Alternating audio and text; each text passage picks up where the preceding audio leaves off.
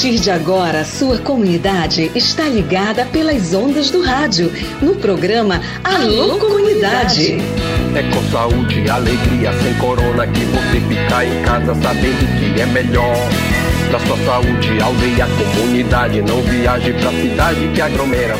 Uma produção da campanha Com Saúde e Alegria, sem corona. Participação direta dos moradores, de agentes de saúde, das lideranças e dos movimentos sociais. Informação de qualidade voltada para as comunidades e aldeias da região do Baixo Amazonas. Alô, comunidade!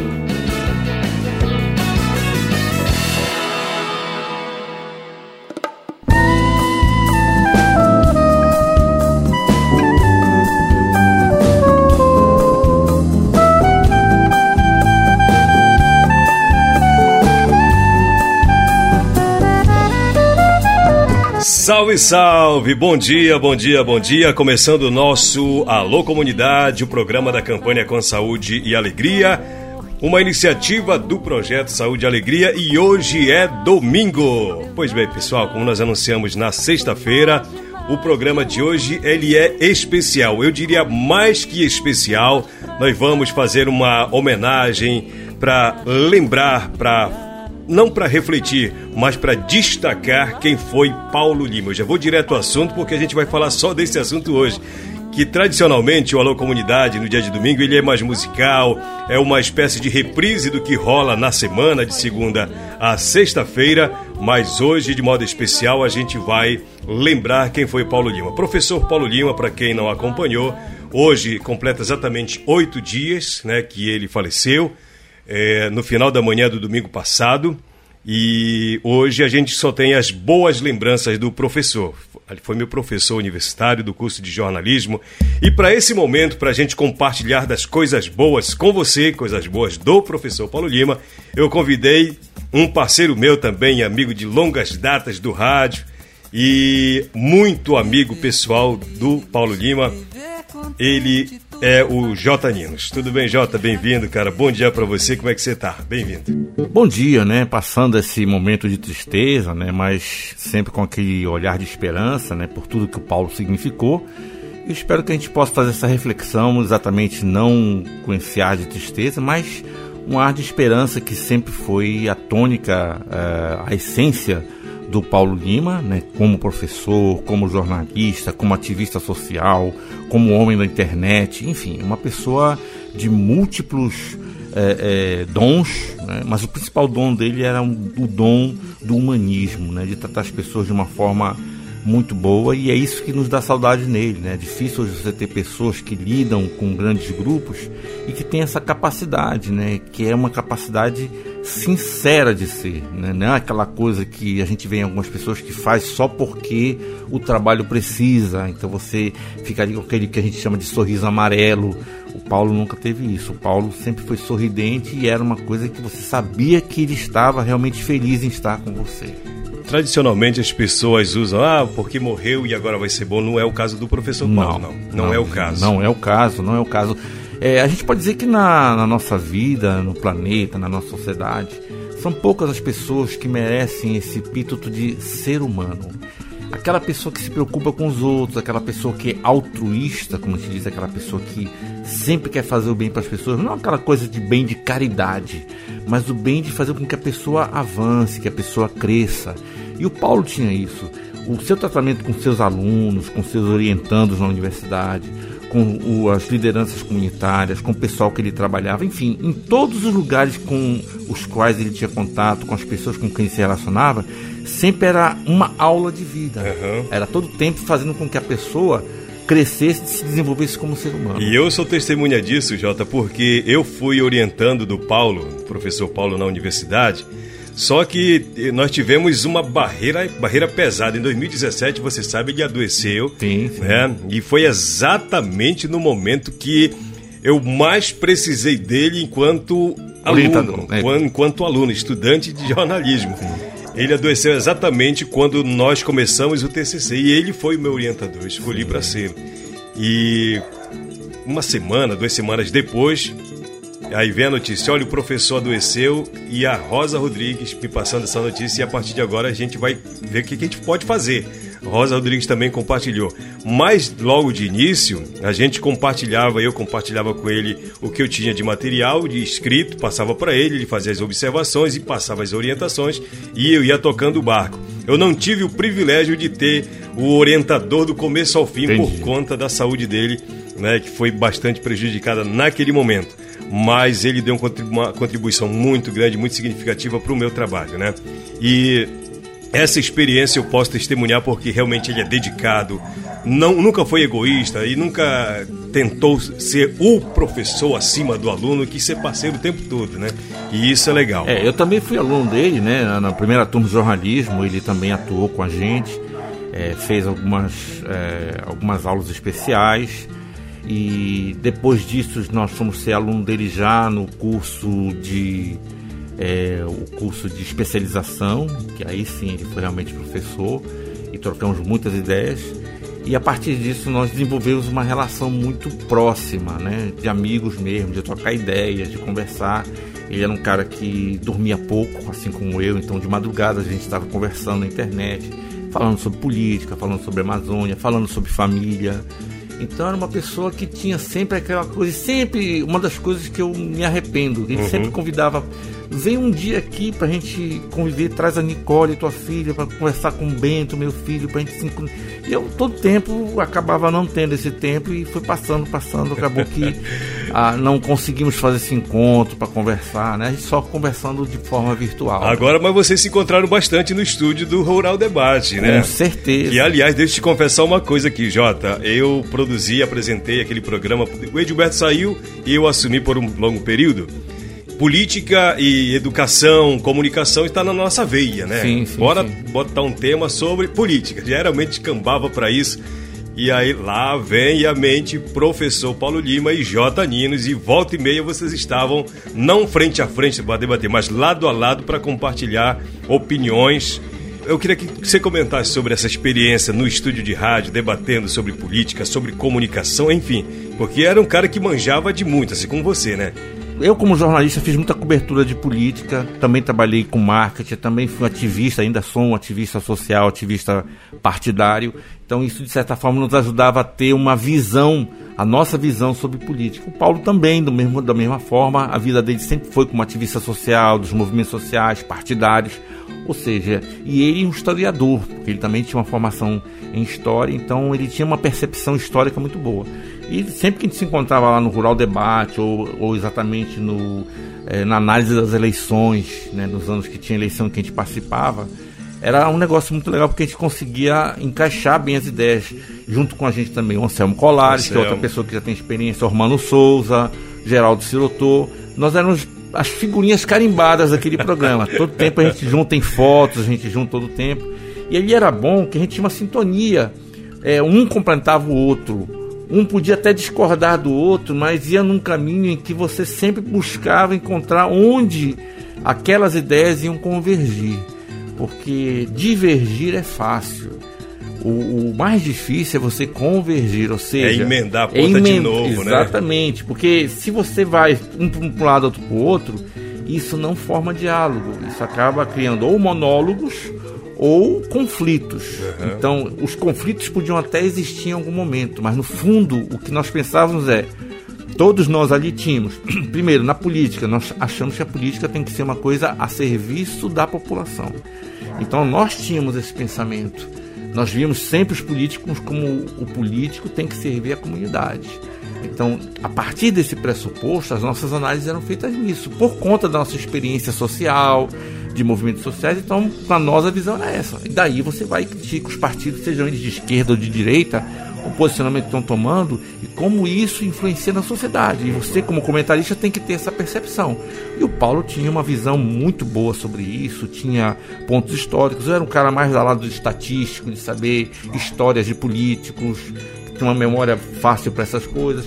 O Geraldo Sedutor, um cara das leis, que sempre entrava com a questão das leis, o Ormano Souza com aquela ideia dele da área de, de educação, de comunicação, o Anselmo, que é um cara também que foi nosso vice-reitor, também com uma visão sempre muito holística, né, principalmente na área da educação, a gente se completava. Muito né? legal, muito bacana. Mas, Jota, é o seguinte, é, a gente preparou aqui, aliás, convidou uma turma que teve contato com o Paulo Lima, porque, como já foi dito, era um cara que se relacionava com os mais velhos, Padre Gilberto, com J. Ninos, e também se relacionava com a meninada, com a Sim. molecada do Beiradão. Aliás, ele tinha um projeto Beiradão, como era o nome? Agora me fugiu o nome. Não lembrado. É, o Beiradão, Sim. de empreendedorismo, uhum. desenvolvido no, no projeto Saúde e Alegria mas ele marcou a vida de muitos jovens de Belterra, de Boim, enfim.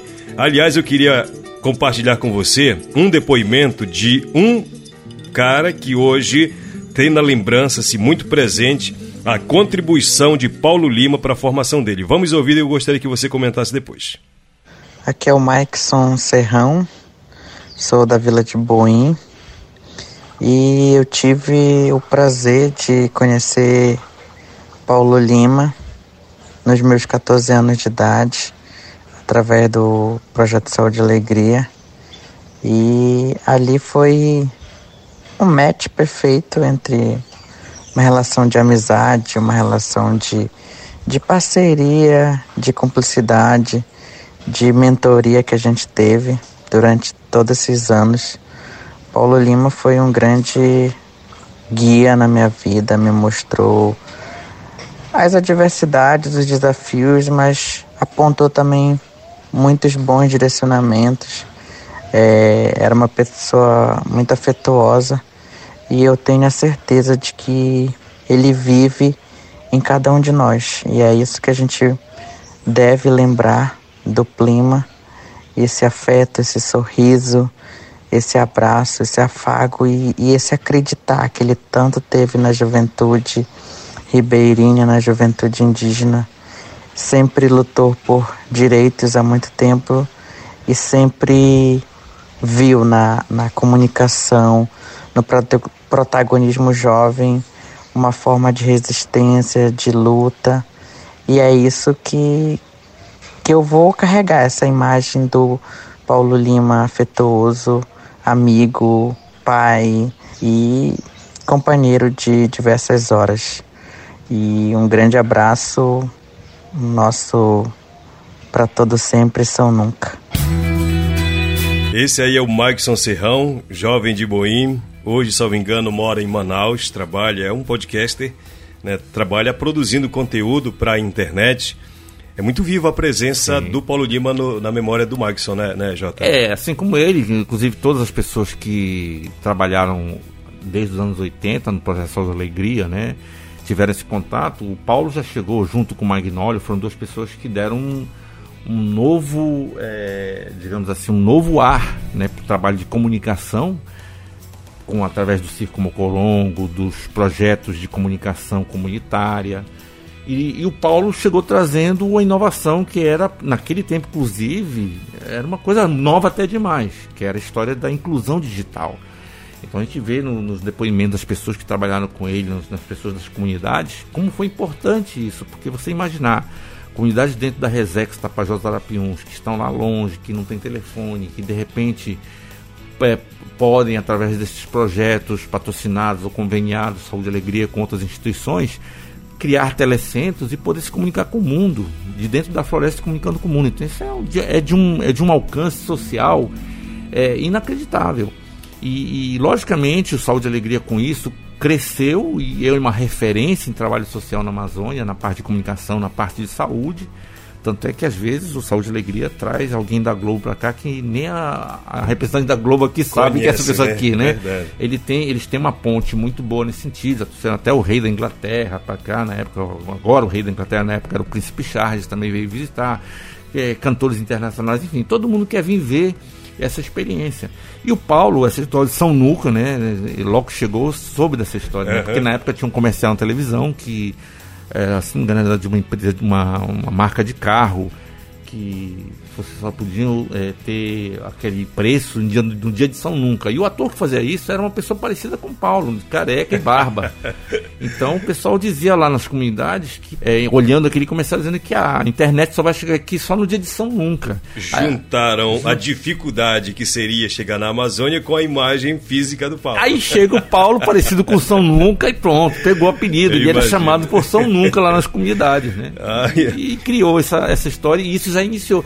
E o Paulo, de uma esportividade muito boa, né? Tanto ele, o Magnoli, que era uma figura também é, muito boa, são pessoas espirituosas que através da alegria, que era exatamente o tema do Saúde e Alegria, né, faziam com que todas as pessoas estivessem realmente é, imbuídas, principalmente dessa alegria. Eu acho que os movimentos sociais eles precisam ter alegria diante de uma situação que ela é triste, né? Então, se você não consegue ter essa alegria para desenvolver qualquer trabalho, fica difícil. Não adianta uhum. só ficar reclamando. Você tem que tentar realmente buscar soluções. É, se não buscar, fica mais difícil se concretizar algum sonho. Falar de sonho, tem uma pessoa também que foi impactada diretamente, no sentido positivo da palavra, pelas ações do Paulo Lima. A história dela também é marcada com as ações do professor. E essa pessoa está aqui no programa de hoje para dar o seu testemunho de vida, tanto de formação pessoal como profissional. Vamos ouvir. Eu sou a Mônica de Almeida, eu moro em Belterra. Eu conheci o trabalho do professor Paulo Lima antes mesmo de conhecê-lo pessoalmente. O professor Paulo ajudou na implantação do Telecentro de Inclusão Digital aqui de Belterra, lá no ano de 2006. E eu fui uma das primeiras voluntárias. Esse projeto foi fruto de uma parceria entre a Prefeitura de Belterra, o Projeto Saúde e Alegria, a Petrobras, né? E também uma organização que o Paulo Lima trabalhava se chamava RITS, que é a Rede de Informação para o Terceiro Setor. Então, esse projeto é, foi muito importante para nós como jovens. Naquela época eu ainda era menor de idade, mas eu tive a oportunidade de aprender informática e logo em seguida dar aula para pessoas que ainda não tinham esse conhecimento é, do mundo digital, do mundo da informática. E aí nós, na época, mais de 20 voluntários aqui, é, nos embrenhamos nesse projeto, que foi muito importante para o nosso é, fortalecimento pessoal. Por exemplo, eu, é, logo em seguida que pude aproveitar a internet para continuar fazendo os trabalhos de comunicação que eu já fazia e criei meu blog. O professor Paulo Lima depois veio trabalhar no Saúde e Alegria e a gente estreitou laços. Eu fui coordenadora do telecentro e, e eu me direcionava né, diretamente ao professor Paulo Lima lá no Saúde e Alegria. E ele ajudou muito é, no, no fortalecimento do nosso telecentro é, durante vários anos. Eu fiquei até o ano de 2010 trabalhando é, diretamente ali com o professor Paulo e, e eu estava ainda muito nova no, no no mundo do trabalho. E aí é, essa ajuda intelectual e profissional, ela foi muito importante para que eu é, desenvolvesse as minhas habilidades enquanto é, pessoa, enquanto ser humano, enquanto alguém que é, estava ali se propondo a melhorar a vida das pessoas. Por isso eu considero é, a participação do professor Paulo Lima na minha vida muito importante e agradeço muito por cada momento e cada aprendizado que eu tive com ele. Essa é a Mônica lá de Belterra. A Mônica tem uma bacana atuação na área da comunicação, né, Jota? É, é... Ela, ela, chegou a estudar jornalismo, se não me engano, ela não concluiu o curso, né? E teve esse trabalho que ela faz lá em Belterra, ela é uma líder social já há muitos anos de Belterra. Teve o contato com o jornalismo, mas por questões pessoais, questões de é, financeiras, até ela teve que interromper os estudos e não concluiu com as turmas que ela participava, né?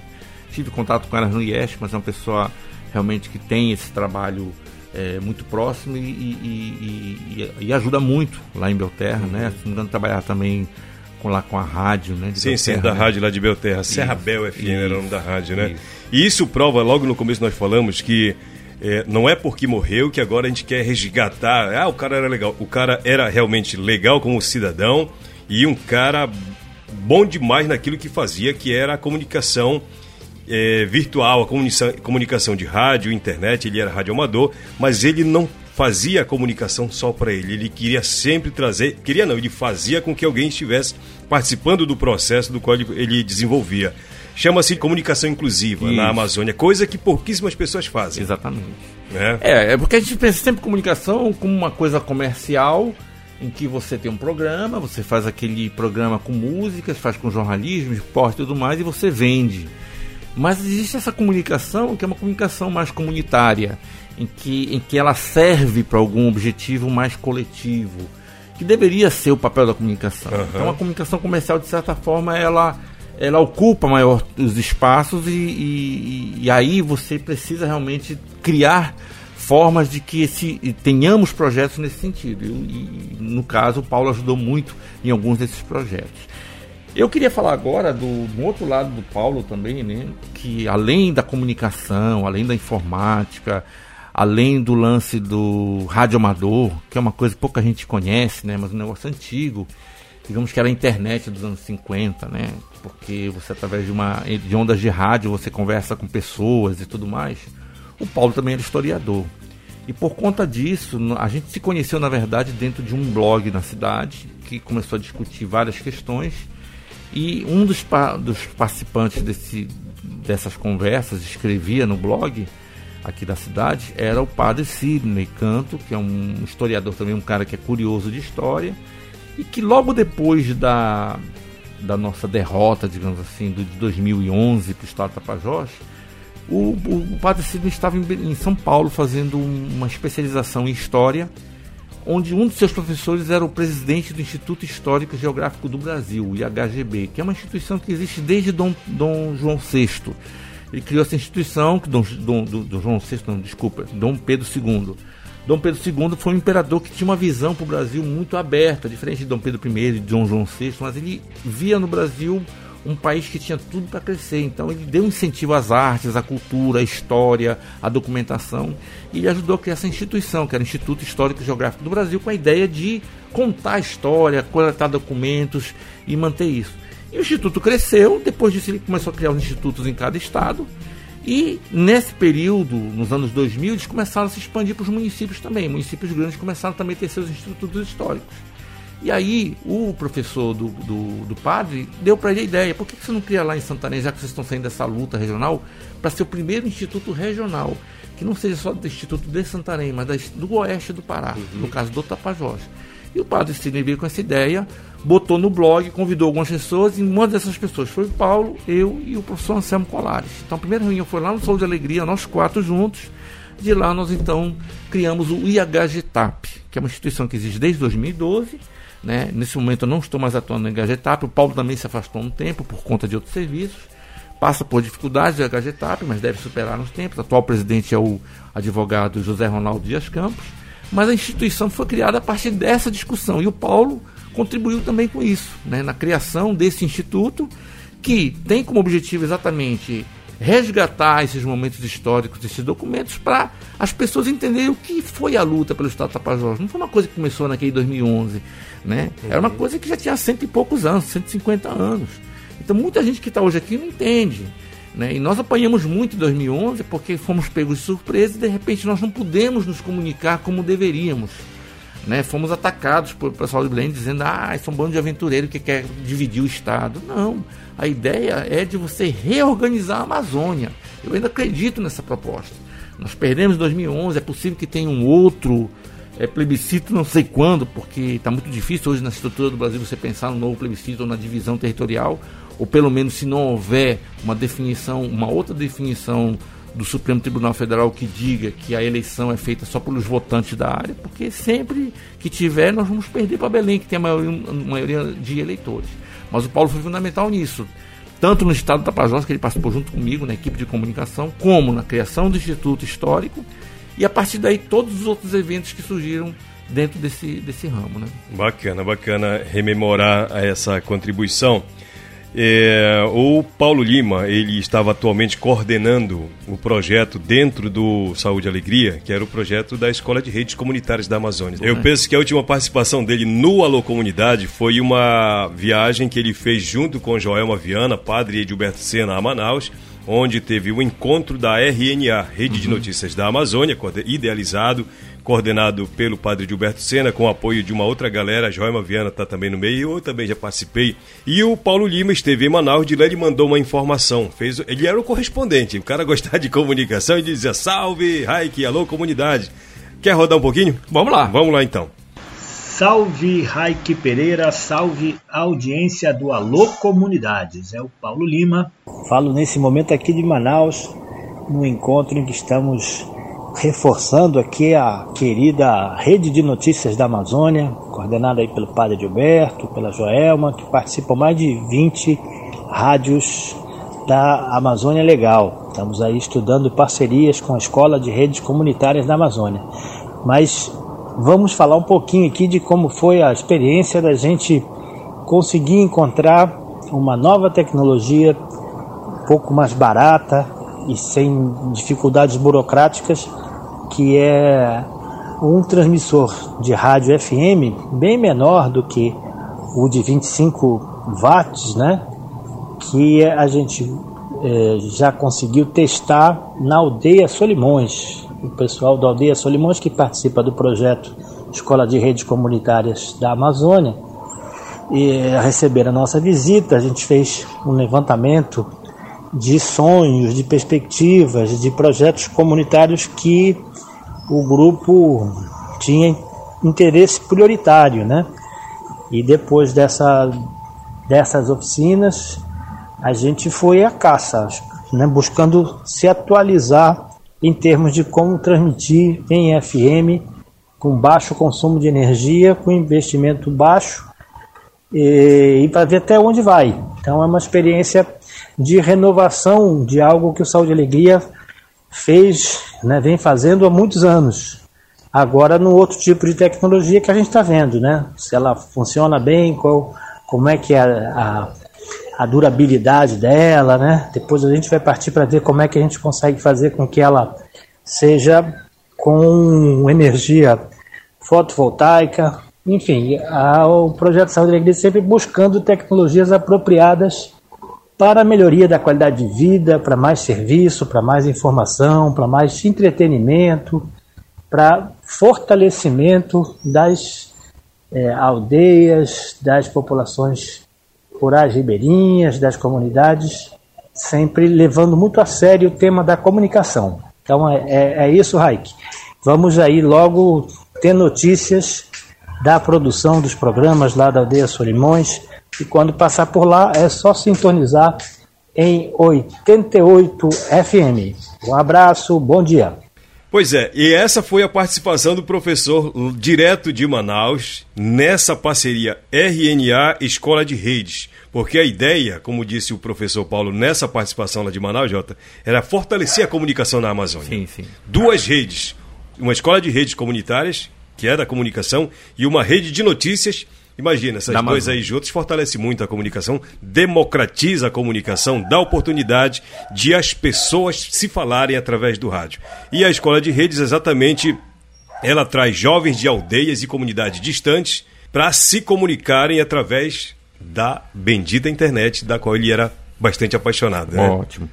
Eu queria registrar agora, Raik, um, um, outro detalhe sobre a personalidade do Paulo, personalidade do Paulo por que, que ele, ele tinha essa personalidade. Ele seguia as ideias de um filósofo italiano conhecido, Antonio Gramsci, né, que é um, um, filósofo marxista da tendência de Marx, mas que defendia a presença do chamado intelectual orgânico, ou seja, a presença do intelectual no movimento para ajudar com que esses movimentos sociais realmente é, chegassem lá. Então ele era um gramsciano, como ele se dizia, né? Um, ele seguia esse, esse roteiro de Gramsci. Gramsci foi um cara que as pessoas foram estudar um pouco sobre ele, foi um italiano que ficou preso e toda a obra dele ele fez dentro da prisão. As ideias que ele tinha sobre como movimentar, e principalmente a área de comunicação. Né? Ele era um cara que tinha essa visão de que se não se colocasse é, um projeto de comunicação, projetos na área cultural, não se poderia fazer uma revolução, uma mudança na sociedade, que é aquilo que o, o filósofo alemão Marx falava, né? da, da necessidade de mudar é, um novo sistema né, que era isso que todos nós, através dos movimentos sociais, pouco mais, um pouco menos, acreditávamos sempre. Né? É, nós vivemos num sistema capitalista no mundo, ele é o mais forte em todos os países, mas existem experiências de governos socialistas, experiências de é, é, estados é, comunistas, socialistas ou misturados com capitalismo, enfim. São coisas que é um pouco difícil para a gente detalhar aqui. Mas o importante é que todos esses movimentos, na verdade, eles querem ou dar uma melhorada nesse sistema capitalista, porque existe uma grande desigualdade, ou quem sabe mudar ele por total. Então, o, Paulo ele era um, um, uma pessoa que tinha uma ligação com essa é, filosofia do Gramsci, né, que ele adorava e lia, e sempre que ele conversava comigo ele falava sobre isso. Inclusive, quando fizemos o card é, anunciando a, a, o falecimento dele, o velório, colocamos lá uma frase do Gramsci, né, que, que era assim o representante, a pessoa com, em quem o Paulo se inspirava. Esse detalhe fica muito mais para quem na frente quiser estudar mais o Paulo, uhum. querer entender por que, que o Paulo assim. Se for ler a obra do Gramsci, vai entender quem era o Paulo, um gramsciano que levava ao pé da letra a ideia do intelectual que era ele, inserido nas massas e ajudando os movimentos a crescer. Aliás, você fez eu lembrar agora do padre Edilberto Sena, que está com a gente no programa de hoje. A gente fecha esse primeiro bloco, tá bom, Jotanino? Beleza, Bora combinar lá. assim. Padre Edilberto Sena escreveu um livro Nesse livro tem um texto do Paulo Lima. O padre Gilberto Sena, deixa eu logo antecipar, ele vai dizer o seguinte: que o Paulo Lima fez esse texto, deu uma moral na obra do Edilberto Sena, muito legal. Vamos escutar. Quem foi e é Paulo Lima? Eu conheci o Paulo Lima com aquele sorriso e aquela disposição generosa de colaborar na luta pela educação popular pela juventude. A presença de Paulo Lima na sociedade santarena é algo muito interessante, porque é uma, uma pessoa carioca que veio para a Amazônia e, no meio da nossa região, se dispôs a nos ajudar a crescer na consciência crítica, na consciência comunicacional e na visão de uma Amazônia defensiva. O significado da vida humana que importa mais ontem e hoje do que amanhã é a, a vida de uma pessoa que não vive só para si, mas que tem tempo e dedicação e paciência para os outros. É um solidário por natureza. Paulo Lima foi isto. É claro que quando a gente morre, o pessoal elogia, porque é isso que é aquilo. Mas o Paulo Lima eu conheci em vida. Olha, eu tenho uma cena onde eu pedi para ele fazer um prefácio de um livro que eu estava escrevendo. E o, o, o, Paulo escreve com uma, com uma firmeza, com uma clareza, uma consciência, que valorizou dez vezes o livro que eu escrevi. Uma revolução que ainda não aconteceu. Esse é o Paulo Lima que nos deixou e ao mesmo tempo continua conosco. Nos deixou porque passou esta vida para outro. Continua conosco por aquilo que ele deixou de legado, de herança, para nós continuarmos na luta pelo bem viver pela Amazônia. Um abraço, Deus te tenha no, na glória eterna, ô Paulo. Um dia te encontraremos por lá. Jota. A, a... Demore, né? Que demore esse encontro. Pois é, que demore esse encontro, Gilberto não vai, pelo amor de Deus parte da verba desse livro, viu, Padre Gilberto Sena, tem que compartilhar com quem? É, né? Porque né? o cara deu uma moral bacana, né? É, valeu. É. Mas o que, que você extrai dessa fala do Edilberto? É, o ele apenas reforça aquilo que a gente já está falando, né? Essa, essa figura do Paulo, é, que tem essa essência do ser humano que poucas pessoas têm, e que consegue, através do trabalho dele, através da, dos textos dele, através da vivência com cada pessoa, é, sempre ajudar na construção. Paulo sempre foi um cara de, é, de propositura. Não era um cara que tu chegasse com ele e ele ficasse ali se lamentando.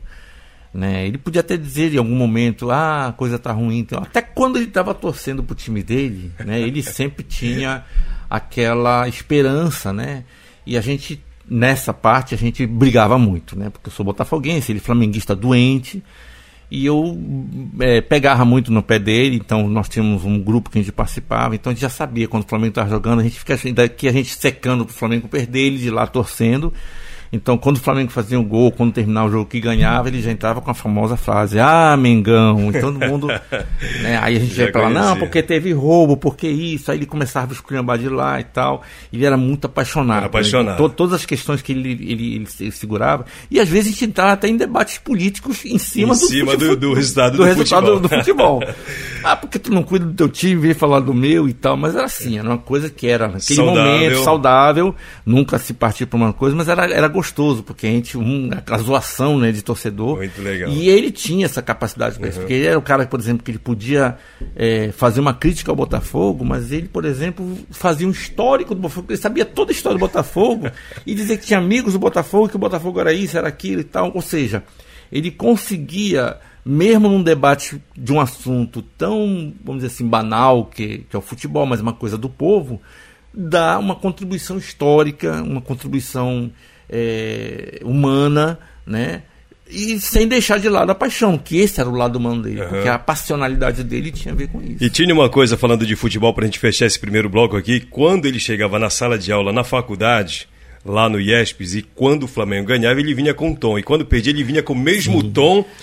Ou seja, ele não se abatia porque ele tinha capacidade Sim. suficiente para superar uma derrota de um time.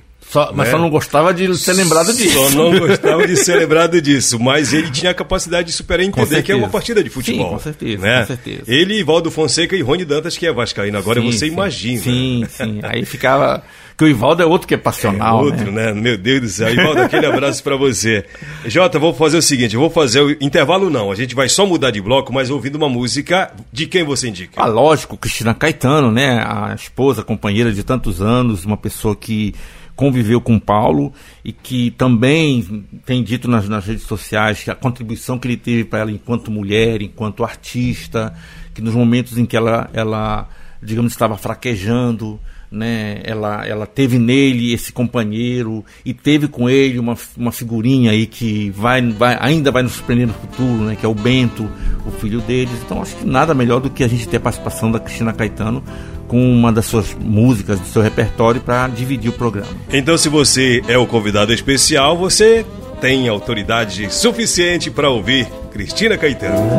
Eu fiz de você a minha flor de lis. Já percorri todo este meu país. Não encontrei nenhuma flor igual. Mas qual é natural porque você meu lado gostoso e a razão de ser. É o meu tique nervoso e eu não sei porquê. Muito mais que mereço, não importa o preço. Eu pago pra ver. Então, minha flor, que bobagem no amor é assim. Quem ontem diz não, amanhã diz que sim. Não reaja, relaxe, deixa acontecer meu bem. Eu não vou te perder porque sou ganhador. E principalmente nas coisas do amor, só entro pra valer. Eu fiz de você a minha flor de lis. Já percorri todo este meu país nenhuma flor igual. Mas qual é natural porque você é o meu lado gostoso e a razão de ser. É o meu tique nervoso e eu não sei porquê. Muito mais que mereço, não me importa o preço. Eu pago pra ver. Então, minha flor, que bobagem no amor é assim. Quem ontem diz não, amanhã diz que sim. Não reaja, relaxe, deixa acontecer. Meu bem, eu não vou te perder porque sou ganhador. E principalmente nas coisas do amor, só entro pra valer. Então, minha flor, que bobagem, no amor é assim. Diz que sim. Não reaja, relaxe, deixa acontecer, meu bem. não vou te perder porque sou ganhador. E principalmente nas coisas do amor, só entro pra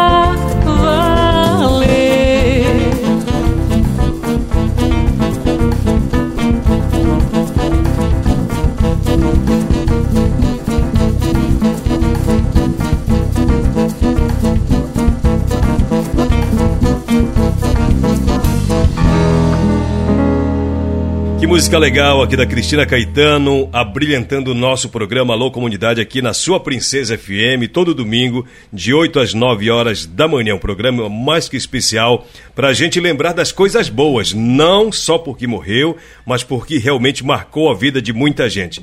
Jota, eu queria trazer uma entrevista que eu fiz com Genildo Júnior, jornalista, professor, coordena agora um curso de comunicação é, na UNAMA e eu bati um papo com ele né, como ele se relacionou e como ele descreve é, o, o, o Paulo Lima. Vamos ouvir. Paulo Lima ele foi um ser humano incrível, né? extraordinário, de uma simplicidade é, fora de sério. Né? Paulo Lima eu tive a alegria de conhecê-lo ainda como aluno né, na graduação. Paulo Lima foi meu professor. Eu, assim, o caracterizo como um dos melhores professores que pude ter no ensino do jornalismo, não do ensino técnico, não do ensino metodológico da comunicação, mas alguém que trabalhava uma comunicação humana, uma comunicação afetiva e, e que eu, a palavra assim que eu identifico e que eu caracterizo o Paulo seria a inclusão. Né, era alguém que trabalhava sempre pela inclusão, seja ela digital, seja uma inclusão social, mas alguém que queria envolver todo mundo, queria uma comunicação de fato democrática em todos os lugares.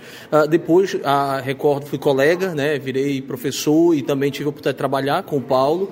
É, depois em várias ocasiões, em várias circunstâncias, e depois também na atuação da comunicação em outras emissoras, né, fazendo ali coberturas, sobretudo em processos eleitorais, né, e, e tendo a honra de desfrutar dos seus comentários, das suas análises muito cirúrgicas e dificilmente errôneas, né? Análises muito pontuais, né? Então o Paulo certamente deixa um legado para nós de muita sabedoria, ah, o desejo sempre que a gente tem, não da curiosidade só de uma comunicação factual, mas de uma comunicação profunda. Alguém que nos inspira uma comunicação que constrói, que busca sempre esse efeito é, muito mais social, né, de atuação mesmo, não de uma comunicação meramente é, de atuação, de notícia, mas uma comunicação que busca olhar os vários sentidos da notícia, né? E o curioso é que ele se relacionava com uma, uma galera bem jovem também, né? Ele comunicava com essa galera e era aficionado pela busca do conhecimento, né? Não sei como é que você enxerga isso nele. É, ele tinha, ele conseguia fazer essa, essa dinâmica, né? ele conseguia agregar o um ensino técnico com uma experiência sempre muito caseira e muito amadora. Ele tinha, parece que o, com muita certeza, né? Não parece, mas tinha muita certeza que ele é, é era convicto no ensino da comunicação para pessoas que tinham curiosidade, o despertar para um processo comunicativo, né? E acreditava nesse espírito de rede, né?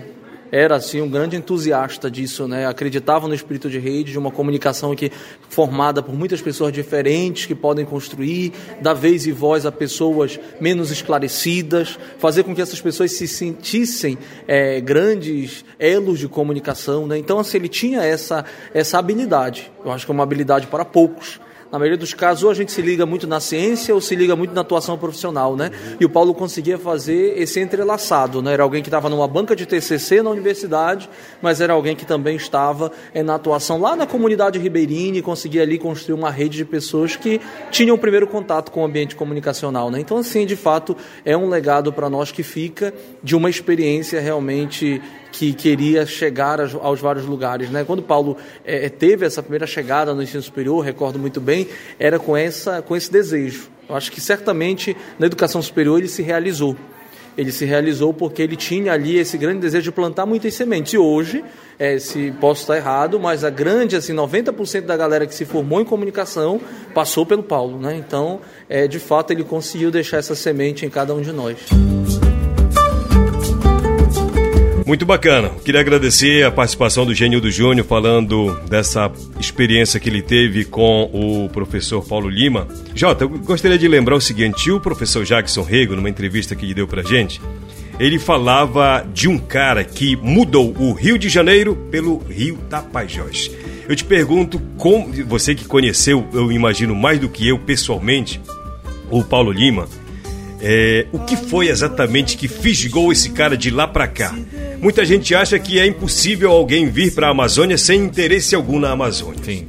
E eu diria, eu estava assistindo antes de, desse programa começar, um depoimento, não sei se do doutor Eugênio, se do Caetano de Canavino. Alguém que se permitiu vir para cá e ser enterrado aqui no Tapajós. Como é possível isso, cara?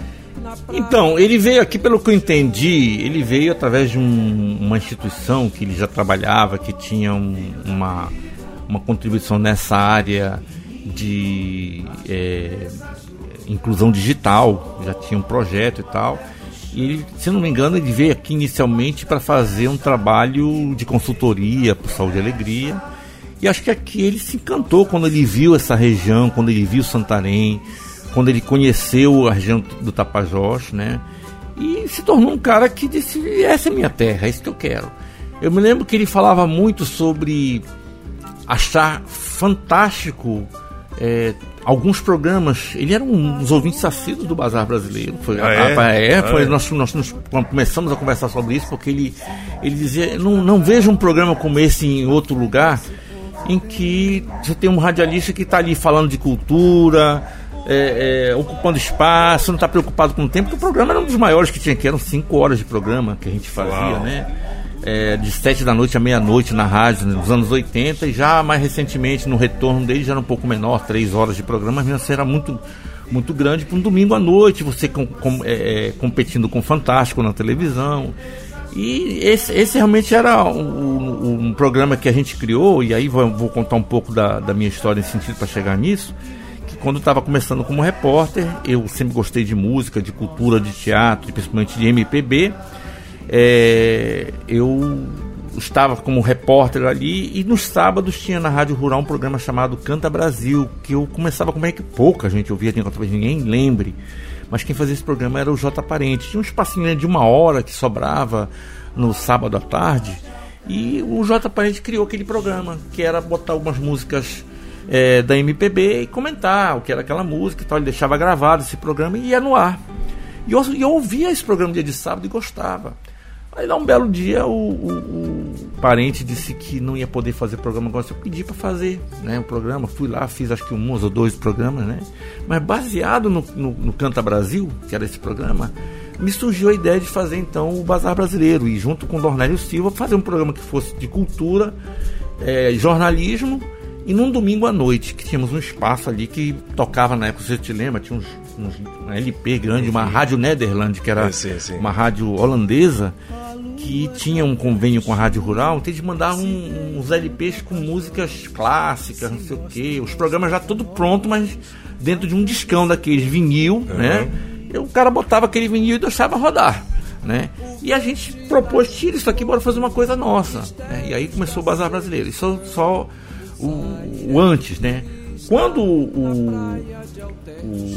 o, Paulo está aqui, ele chegou aqui, se não me engano, foi em 2000, né? Parece que ele chegou em 2000, já tem mais de 20 anos que ele já estava aqui. Começou esse trabalho e tal. E eu voltei para a Rádio Rural em 2007 com o Bazar Brasileiro. Então foi aí que ele começou a ouvir o Bazar Brasileiro, começou a mandar recados. E acompanhou a evolução do Bazar. Parei com o Bazar, voltei de novo depois. Foram umas duas ou três paradas ainda na época da gestão do, do, do padre Edilberto. Inclusive eu paguei para manter o, o, programa no ar porque não tinha patrocínio, né? Gastei dinheiro com isso, mas ajudei a rádio também. Enfim, o fato é que a gente manteve o programa e o Paulo era um assíduo e, e levei para lá, a Cristina Caetano também, eu levava cantores da terra e tudo mais. O que eu quero chegar a dizer é isso, é que o Paulo se encantou de ver aqui uma rádio que tinha abertura para os movimentos sociais, que tinha uma abertura para a cultura regional, você tinha uma comunidade toda ali aberta a aprender com o trabalho do Saúde e Alegria e das outras entidades que já existiam, na Resex, sindicatos e tudo mais. Ele viu o mundo e disse: é que eu posso me criar. Eu acho que ele se apaixonou por isso. Uhum. Tudo aquilo que eu sempre sonhei, que eu poderia fazer lá nas favelas, na, nos morros do Rio de Janeiro, é, é, e que lá ele de repente pudesse ver que aqui não, não ia chegar a lugar nenhum ou qualquer outro lugar. Mas ele chegou aqui e se encantou. Eu acho que aí, aquela história, bebeu água do Tapajós, né? Tomou banho aqui, se encantou por uma morena do Tapajós, a Cristina Caetano, fez um filho que, aqui. E aliás, ela é filha do Lago Grande, ela já me disse Exatamente. isso. Exatamente. Né? Então, né? então tu, tudo conspirou a favor de a gente ter aqui uma pessoa como o Paulo. Quer dizer, na verdade, é, Santarém ganhou com a vinda dessa pessoa, que conseguiu ter uma relação. Eu conheço pessoas hoje que têm. É, é, posições diametralmente opostas ao Paulo, totalmente contra tudo que o Paulo defende, mas que gostam dele, que é, elogiam a figura dele como uma pessoa que era boníssima, porque ele, ele não ia para o confronto com ninguém. Ele era muito irônico. Se ele queria dar um recado para alguém, ele fazia perguntas capciosas que às vezes a pessoa nem entendia. Nem entendia.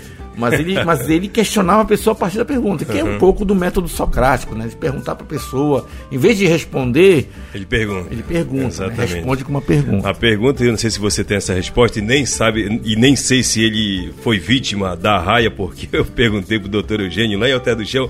Cheguei lá em Alter do Chão, estava ocorrendo é, um momento do período eleitoral ano passado é, um encontro de empresas, de organizações do Brasil inteiro para discutir infraestruturas possíveis para o Brasil numa outra perspectiva que não seja da, da do concreto, né?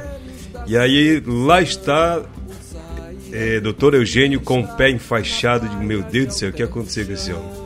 Ele levou naquele ano passado, 2022, a primeira ferrada de arraia no Rio Tapajós. Doutor, doutor, doutor Eugênio Scanavino. Depois de tantos anos. Depois de muitos anos. 30 e poucos anos que ele trabalhava é, aqui. A pergunta, será se Paulo Lima levou uma ferrada de arraia? Eu acho que não, né?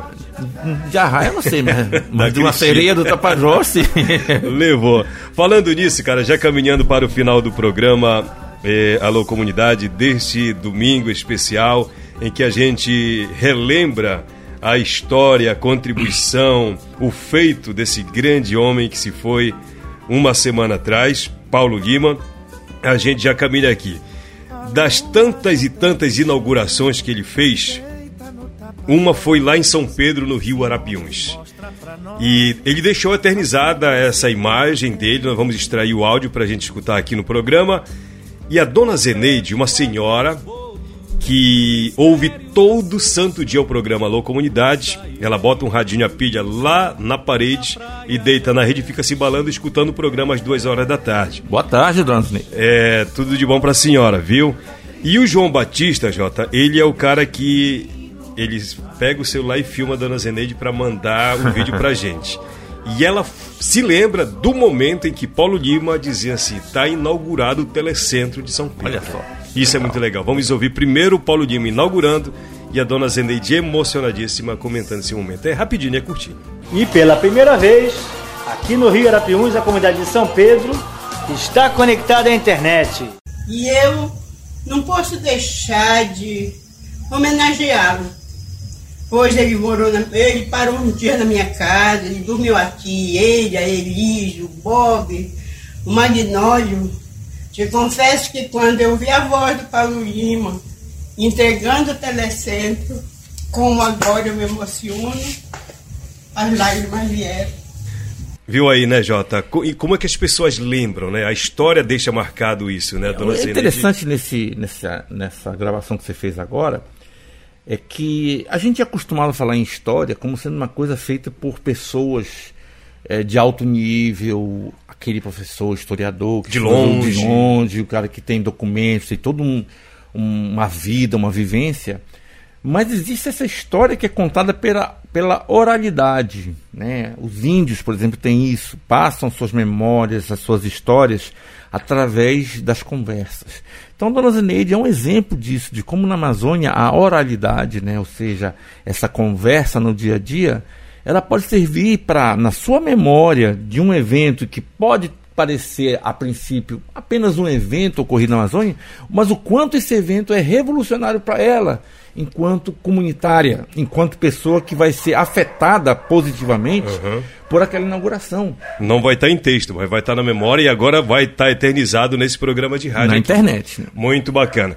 Jota, a gente vai terminar o programa, já queria me despedir de você, a gente vai terminar com as palavras do Bento, no momento que fizeram uma homenagem para o professor Paulo, a galera... Tem muitas homenagens, né? É. Mas o Bento é a raiz, é a semente, aliás, que foi deixada pelo Lima aqui, pelo Plima, muita gente chama de Plima, Plima, né? Plima que é o nome dele na internet. Exatamente, né? que é o P Lima, né? P Lima. Exatamente. E é então, o Bento junto com o Hugo, né? Porque o Hugo é o filho dele do Rio que veio para cá para acompanhar o velório e o enterro, né? Também tem um depoimento interessante. E na hora que ele está fazendo depoimento num vídeo que o Saúde e Alegria fez, o Bento entra de forma espontânea e participa, muito bonito. E né? o moleque tem uma, É. né, uma Eu, eu acompanhei no momento que estava lá, ele estava desesperado, tal, chorando, mas depois ele chegava para todo mundo e dizia: Mãe, não chore não, porque ah, o papai não vai estar aqui, mas ele vai estar dentro do nosso coração. Exato, é Então, muito legal. Muito bonito é muito isso. bonito isso.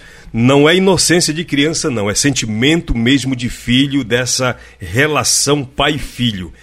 Cara, muito obrigado pela sua vinda aqui. Eu que agradeço, eu que agradeço ao teu convite, Raik, porque eu, inclusive, estou querendo ver, não sei se eu vou conseguir, mas eu me segurei esses dias porque eu fiquei realmente muito emoti eh, emotivo com essa situação, né? Eh, a gente tem poucos amigos na- nos nossos dias a dias, eu tenho poucos amigos que eu prezo, né? Amigos, amigos, aquele amigo que você sabe que você conta e tal. Então, eh, já perdi alguns desses, como Jorge Cohen, por causa da, da Covid, já perdi o Sérgio Reis no passado, que foi um grande amigo também da comunicação, e agora, de repente, eu perco o Paulo Lima também, um cara que eu conheci nos últimos 10 anos e que convivi com ele, né, não tão integralmente, integralmente, como eu disse, muito uma conversa muito mais virtual, mas em eventos, sempre se contando, e o principal era a essência, tipo, a gente podia não estar junto, mas a gente vivia eh, na mesma essência, no mesmo pensamento, as mesmas preocupações, o momento que o Brasil vivia e tal. Tudo isso foi importante. Então, eu não sei se eu vou conseguir, eu estou me propondo amanhã ver se eu consigo escrever um artigo para tentar até eh, fazer com o meu, meu blog ressuscitar, que está um tempo que eu não escrevo Uhum. nada no meu blog, de, de repente escrever um pouco sobre o Paulo Lima, um pouco disso que eu já falei aqui, algumas lembranças que eu tenho dele, alguns aspectos, para deixar um texto também é, registrar lá. Vou tentar, né? não vou prometer, porque eu sempre que eu prometo acabo não fazendo, tô igual político já, né? É, eu acabo me prendendo em outras coisas, né? Mas vou tentar ver se amanhã eu escrevo. Então, mesmo que eu não faça isso, pelo menos eu estou tendo essa oportunidade né, de estar é, aqui fazendo essa gravação um pouco antecipada, né? Uhum. Porque a gente não podia estar no domingo, mas estamos gravando para o domingo, né? E eu espero que esse artigo esteja pronto para ser visto na próxima semana. Tomara que sim, vai conseguir sim.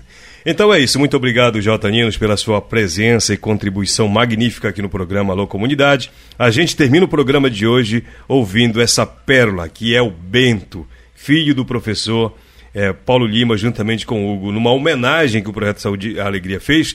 É um vídeo curto com a presença do, do Caetano, do Dr. Eugênio, da Elis, do Carlos Dombrowski e termina exatamente com os filhos do Paulo Lima. Vamos ouvir. Grande abraço para você.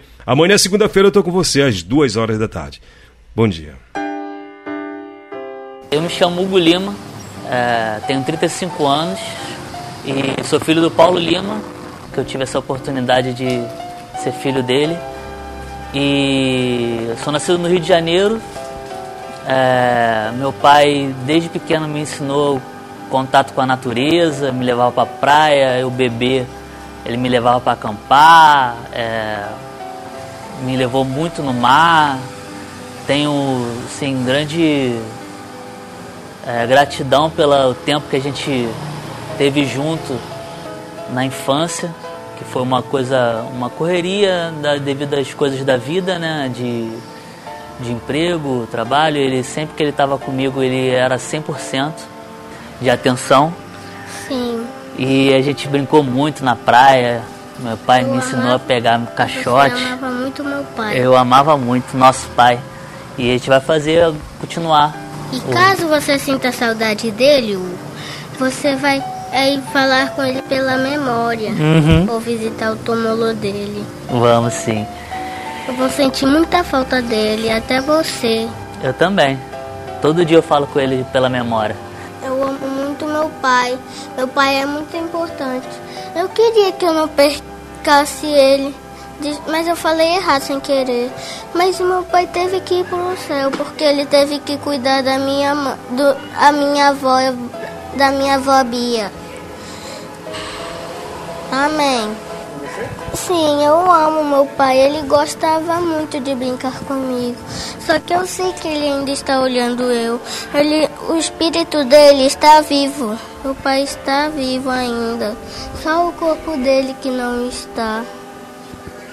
Ele fazia isso. Minha barriga. barriga. Só que eu não gosto um pouco, não, mais.